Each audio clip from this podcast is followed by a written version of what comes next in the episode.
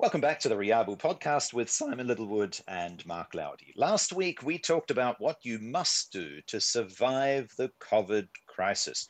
We talked about such fun things as cutting operating costs and ensuring that you at least have a plan to get through the current issues. This week, we are onto much happier items, such as developing a post crisis growth objective. We covered that yesterday. And today, Simon, you know, it does feel a bit premature, but I'm sure you've got a reason for talking about it. Targeting acquisitions. Who's thinking of acquiring businesses just at this time, Simon? Well, one of the first things I, you know I said was if you don't make a strategy at the beginning of this, then you'll end up re- being tactical. That is, responding to things as they occur. So part of your strategy, right from the beginning, should have been, should be to get to a position where you are positioned sufficiently strongly and you have enough intelligence about what's going on in the market and with your competitors and with your customers that you are able to discern new ways to grow when things start to get better. That's absolutely fundamental. So, a lot of the things that you've done when you did those first five things will have helped you, for example, generate additional cash from total working capital efficiencies, reduce operating costs by shedding costs and reducing your overall expenditure to a level that's consistent with the much lower level of activity that you're seeing through this period, building skills across the team, uh, targeting acquisitions of people among your competitors, and so on and so forth. So now we're actually talking about how you can use those things to grow market share. And specifically in this second of the second five items, I want to talk about how you can grow through acquisition. Yeah. Yes. But isn't everybody doing it tough? I mean, why buy a competitor who's also not generating any sales? Well, you don't buy a competitor unless there's a strategic reason to buy that competitor. As we said previously, your first objective should be to identify customers who are dissatisfied with competitors. Um, you should be doing your homework on customers using your sales force. You should be doing your homework on competitors, also using using your sales force and other publicly available information. And you should be able to figure out what customers you can take from your competitors, competitors who may be struggling with cash flow, who may be struggling with meeting service standards because they've had to let people go, or in one way or another are not dealing with the crisis very well. You should be figuring out how to acquire some of that activity. If you so, are and so when you say acquiring that activity, that's not the same as buying the whole farm, is it? No, no, but you don't you don't buy the whole farm if you can get the stock without buying the farm. That's really the point. Buying a company is a substantial, very often a substantial investment. And when you buy the company, you acquire a lot of other things. You require assets and people and so on and so forth. So the first thing to have looked at, and we've talked about this before, is how you can grow market share by acquiring customers who are not happy or by adding to your product set or all of those things. The second thing, which is more complicated, is where there's a strategic reason for doing it, then acquire a customer or a share in a customer. What's a strategic reason? Well, a customer who has technology that you want, a customer who has access to parts of the regional market through their network of distribution or sales that you do not have, a customer who has particular capability in a particular area. These these might be, and again, it's a, it's a question of cost, but these might be good reasons to acquire a customer. Actually, another one would be relationships with suppliers. If a customer is part of an integrated value chain, has a particularly good relationship with a set of suppliers, which enable them to get product or service at a particular advantageous rate or on a particularly advantageous service basis, that is sooner than anyone else, that could be another very good reason. So there are a range of reasons for buying a competitor, but those reasons should essentially be strategic reasons. The fact that you want to take their customers is not in and of itself a, sufficient, a sufficient reason. Yeah. Right. So it's almost like you want to, you only need to buy a company, a customer. I'll say that again. You only need to buy a competitor when they're they're really going to build your business in ways that you weren't able to previously. And market share on its own is not one of them. So it's complementarity. So it's it's it it gives us more or better things that we currently have. It, so, so so something to guard against. And goodness, we see so much of this. You know, there's a there's an axiom in consulting which says that something like 80% of acquisitions destroy value. That's because companies with war chests go out and acquire companies that really aren't related to them and end up destroying value. So don't make the mistake of going out and moving into a completely different area of the market. What you're essentially trying to do is to buy capability that you do not have in your business that you understand very well. And as we said, that could be a range of capability.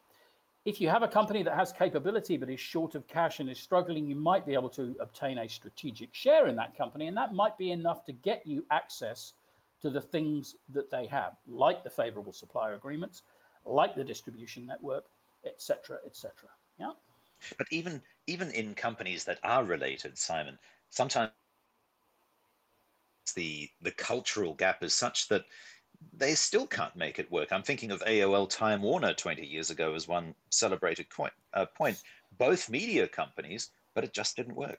So when you go through scoring and and and by all means circle back to Riabu after this if you're interested in this, but you should have a quantitative way of scoring potential acquisitions based on the potential future economic value that that acquisition might deliver, firstly, and also on the level of alignment, that is the ability to integrate uh, of that particular acquisition. So you might have, there might be lots of economic opportunity, but to your point, if they operate in a very different way, if they have a very different set of ethics, uh, if you anticipate that there's going to be a real cultural clash, then that might deter you from acquiring them. And, and I think the point that you make, and it's a very good point because I've been in companies that have been acquired where there have been um, terrible conflicts. And you know, the theory of acquisition usually is we take the best of everything that we've got and we and we essentially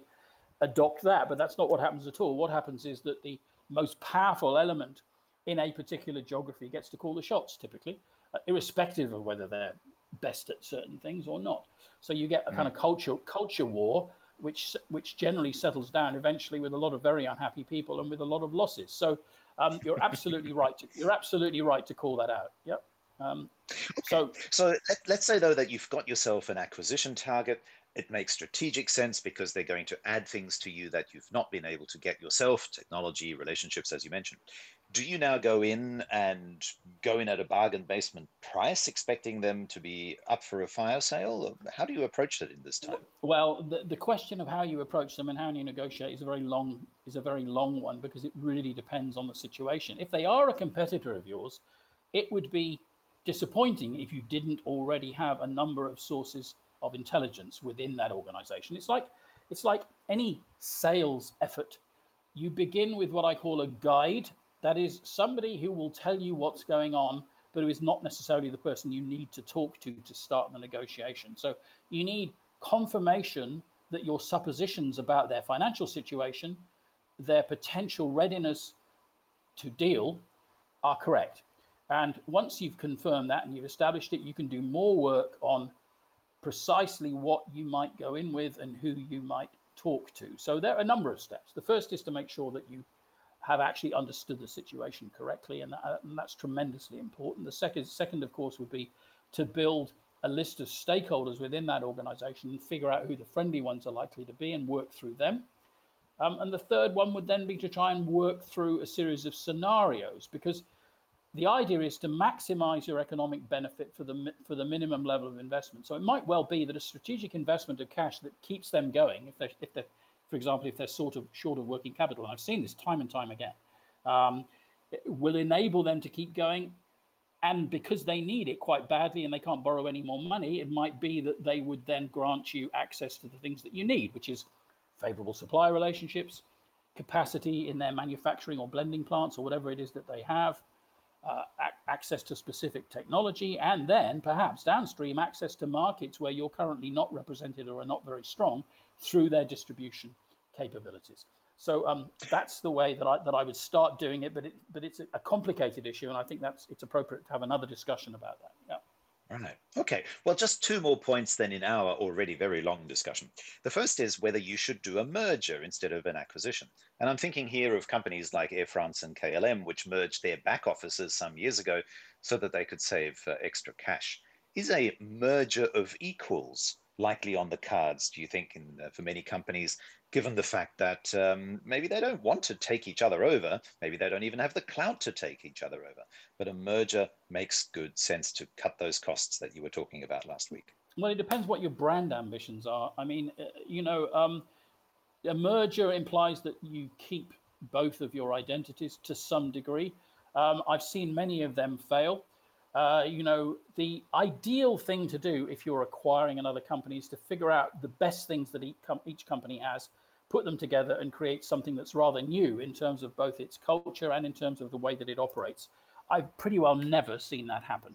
Um, what happens is that one company, typically the one that's putting in most money, becomes the dominant force and it gets the other entity to defer to what it wants, whether what it does or whether what its best practices are is better than than the target. And you know, you pick Air France and and and, and KLM. Well, you know, both state-related companies, uh, not efficient, um, entitlement culture, in the, specifically and particularly in the case of Air France, it, enormously difficult to create an effective merger. Except that you know that you can constantly get government money if things go wrong, which is what Air France are doing right now.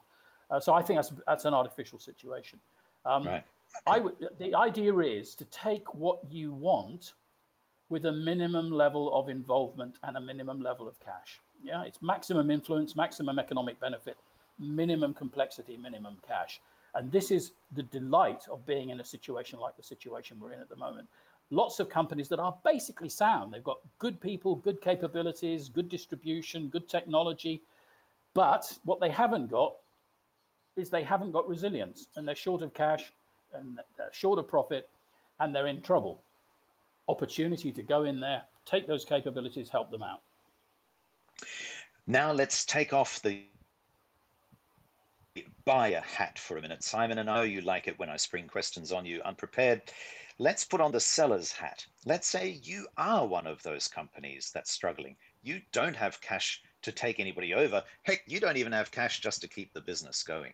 Let's say you want to at least extract some value out of your business by putting yourself up for sale. Now, I know that's not what we're trying to talk about here in the series of podcasts, where it's about surviving and prospering. Putting yourself up for sale is almost like admitting defeat. But how do some of the things that you've talked about over the last, feels like an hour, was probably only 10 minutes, um, actually Ooh. turn around when you are the seller of the asset?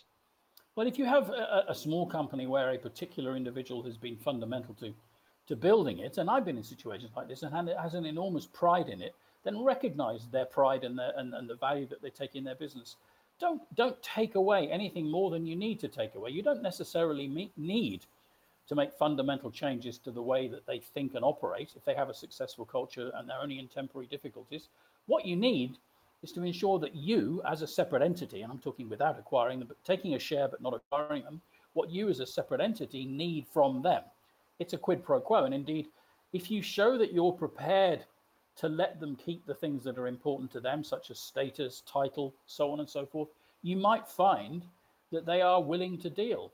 Um, they're certainly likely to favor you over somebody who comes along and says, We're going to give you a pile of money, disappear, um, which is an awful situation for many companies. Okay, well, that's a very useful answer, but wasn't actually the question I asked. The question I asked was, what if you are the company being targeted? What if you well, are the one who's run out of cash and you are looking for a white knight to come and pour some cash in and hopefully leave as much of your business intact as possible? How do the things that you talked about previously flip over to the sell side, considering that the first part of our podcast was all about the buy side? Well, there are lots of famous stories about people that end up working in their in a company that they once owned. Um, and you know, it really depends what you want. You may feel in a situation like that is that, that you want to take enough cash and disappear. Um, if a much larger potential um, acquirer comes along that has the ability to absorb everything that you have into their own organization, they're likely to want to keep you for a short period of time at least. Typically, you have clauses like that in acquisition contracts.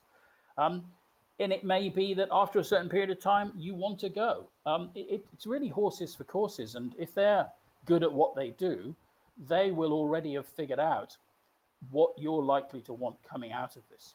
Um, it's very unusual, unless a company is being very badly run, that an acquirer will come along buy the company and then get rid of all the management because when you do that unless they are very bad you're losing an awful lot of things you're losing competence knowledge history customer relationships all of these things so typically you know there'd be some kind of a lock-in clause for key people um, so you know i'd be looking for that um, and then i'd be looking for an exit if that's what i wanted but you know these, these are complicated questions and it's it's very much down to the individual situation I wish we were sitting together drinking coffee and talking about this, Simon. But I appreciate your time here on the podcast, and uh, we look forward to the next episode. What are you going to talk about tomorrow? Well, I'm going to talk about being ready to recruit. You're going to be talking about recruiting with Anyduck. Yes, be ready to recruit strategically. So, you know, your competitors, perhaps the same competitors that we've been talking about today, have been struggling a bit. What happens when companies struggle is that people that aren't able to sell themselves in the job market, that is, the less brilliant employees kind of cling on by their fingernails. But the smart people who know they're good start to get nervous and they become open. So let's not let's not anticipate tomorrow, but they're typically in a situation of uncertainty or opportunities to recruit strategically. We'll talk about that tomorrow. Looking forward to it. Thanks, Simon.